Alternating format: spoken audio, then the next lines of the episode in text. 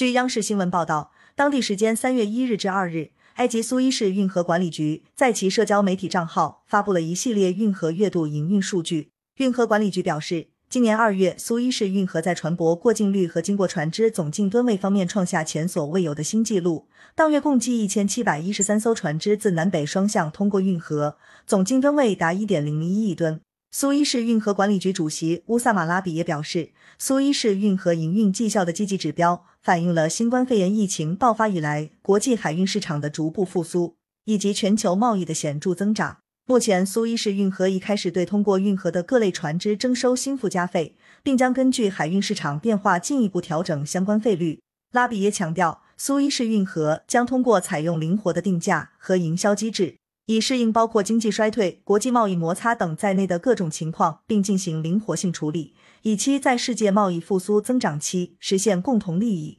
对于俄罗斯船只通行苏伊士运河问题，拉比也表示，苏伊士运河是一个中立的全球通道。根据1888年君士坦丁堡公约规定，任何船只通过苏伊士运河不受国际政治因素影响。拉比也预计，尽管苏伊士运河营运情况一定程度上受俄乌冲突影响。但作为一条具有优先级的国际安全通道，未来一段时间内，该运河船只进出港比例会进一步增加。感谢收听羊城晚报广东头条。